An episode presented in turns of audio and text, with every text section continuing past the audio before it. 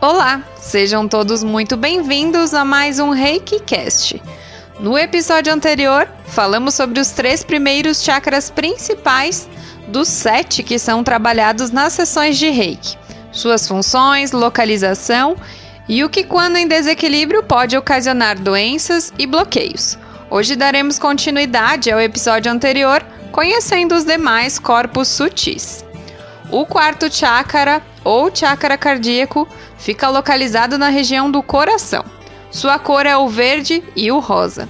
O timo é a sua glândula correspondente. Seu som é o iam.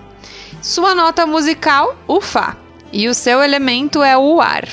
Representa o amor incondicional que nos permite, sem condições restritivas, amar inteiramente.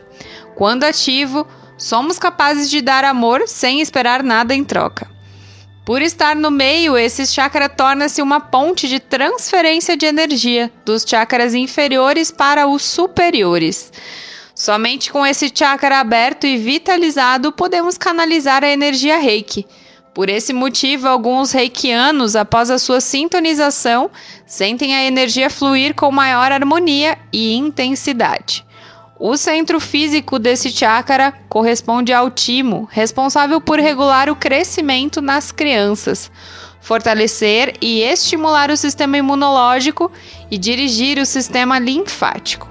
Quando em desequilíbrio, pode produzir patologias tais como palpitações, arritmia cardíaca, síndrome do pânico, acidose, cãibras, pressão alta, problema no nível do colesterol intoxicação, enfermidades dos pulmões, câncer e tensão, incapacidade de amar, tendências a desenvolver mecanismos violentos de resposta aos outros e pensamentos de que Deus, o próximo e o destino são incompatíveis conosco. O quinto chakra, ou chakra laríngeo, fica localizado no meio da garganta, próximo à região nomeada como pomo de Adão. Sua glândula correspondente é a tireoide. Sua cor é a azul. Sua nota musical é o sol. O som é o ram. E o seu elemento, o éter.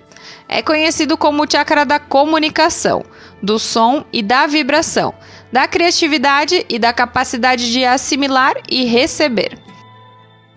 Governa a postura do corpo e relaciona-se com os sentidos do paladar, olfato e audição. É o centro psicológico da evolução da criatividade, autodisciplina, iniciativa e responsabilidade. Seu centro físico corresponde à tireoide, glândula responsável pelo crescimento dos órgãos internos e do esqueleto, regulando o metabolismo. Regula o cálcio e o iodo nos tecidos e sangue. Sua energia é responsável pela parte inferior da face, aparelho respiratório e nariz, esôfago, cordas vocais, sistema linfático, laringe e traqueia. Quando em desarmonia, aparece o medo do fracasso na vida social e o medo da desaprovação dos nossos semelhantes.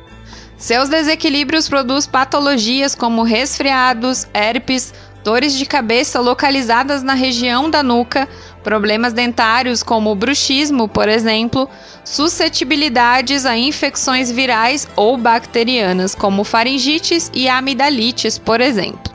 O bloqueio nesse chakra frequentemente produz sintomas físicos como rouquidão, gagueira, dificuldade de se comunicar, cabeça curvada para baixo, queixo inclinado na direção da laringe e palavras embaralhadas. O sexto chakra ou chakra frontal localiza-se no meio da testa, entre as sobrancelhas, logo acima dos olhos. É conhecido como chakra frontal ou terceiro olho. Está ligado ao corpo celestial da aura. Sua cor é o azul índigo. Não tem elemento correspondente no mundo físico. Seu som é o on e a nota musical, o lá. Sua glândula correspondente é a pituitária é o chakra dos sentidos, responsável pela energia da parte superior da cabeça, acima do nariz, como os olhos, ouvidos e parte craniana. No campo da paranormalidade, representa a vidência e a audiência. São prerrogativas desse chakra o conhecimento, a liderança e a percepção, que nos permite entrar no mundo do aparentemente invisível, mediante a percepção extrasensorial. Atua diretamente sobre a pituitária, que dirige a função das demais glândulas. Quando em desequilíbrio, produz patologias tais como compulsões, vícios de álcool e drogas, problemas nos olhos, como cegueira e catarata, por exemplo, e surdez podendo afetar também órgãos a eles correspondentes, além de ficarmos em uma situação confusa em que as ideias e os conceitos não correspondem à realidade, obstruindo nossas ideias criativas. Ficamos sem raciocínio lógico. Quando bloqueado, causam sintomas como instabilidade na vida, falta de objetivo, alienação do trabalho, medo de espíritos, aparições, fantasmas, etc. O sétimo chakra ou chakra coronário fica localizado no topo da cabeça. Tem forma diferente dos demais chakras, com intensas radiações translúcidas e luminosas. É a luz da consciência e conhecimento, nosso caminho de crescimento, visão global do universo, fazendo com que possamos alcançar a completa consciência universal e a serenidade espiritual representa a compreensão e a ligação com energias superiores. Suas cores são o branco, o dourado e o violeta. Sua nota musical é o Si. É o chakra mais complexo, o elo entre o cérebro físico e a mente espiritual, relacionando-se com a realidade cósmica e o nosso ser completo.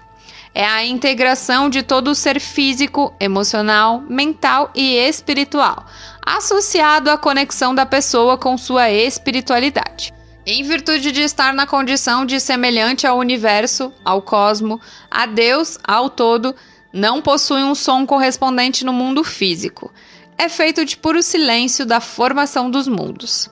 Quando aberto, esse chakra produz a perfeição do ser, mas somente se chega a esta condição após a abertura e a consciência de todos os outros chakras correspondente à glândula pineal que atua no organismo como um todo. Quando em equilíbrio, as sensações vão além do mundo físico, criando um sentido de totalidade, fé e paz no indivíduo, dando um sentido próprio à existência, permitindo experiências muito pessoais. Quando em desequilíbrio, acarreta uma puberdade tardia. Quando não conectado com a espiritualidade, produz patologias como enxaqueca, desordens no sistema nervoso, insônia, obsessão, neuroses, histeria e disfunções sensoriais.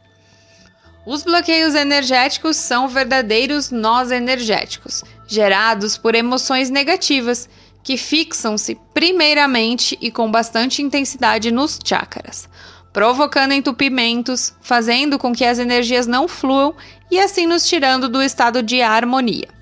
Quando congestionados, não podem irradiar a energia de forma correta, forçando assim uma atividade exagerada para a manutenção das energias a níveis satisfatórios.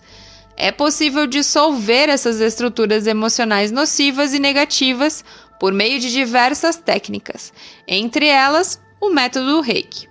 Reforço que todo e qualquer conteúdo aqui divulgado são apenas para conhecimento dessa técnica milenar de cura, sua história, aplicação e como se tornar um reikiano praticante. Lembrando que é imprescindível procurar antes um mestre do método Reiki devidamente habilitado para tal atividade, para receber uma iniciação, uma sintonização. Concluímos aqui as explicações de como funcionam os nossos sete corpos sutis, ou chakras trabalhados na terapia Reiki. Sou muito grata por ter você aqui. Se quiser ser notificado sobre as atualizações desse conteúdo, não se esqueça de seguir e ativar as notificações. Também não esqueça de me seguir no Instagram para ficar por dentro das interações, promoções e novidades no mês. Você me encontra como maríliagalina.terapeuta.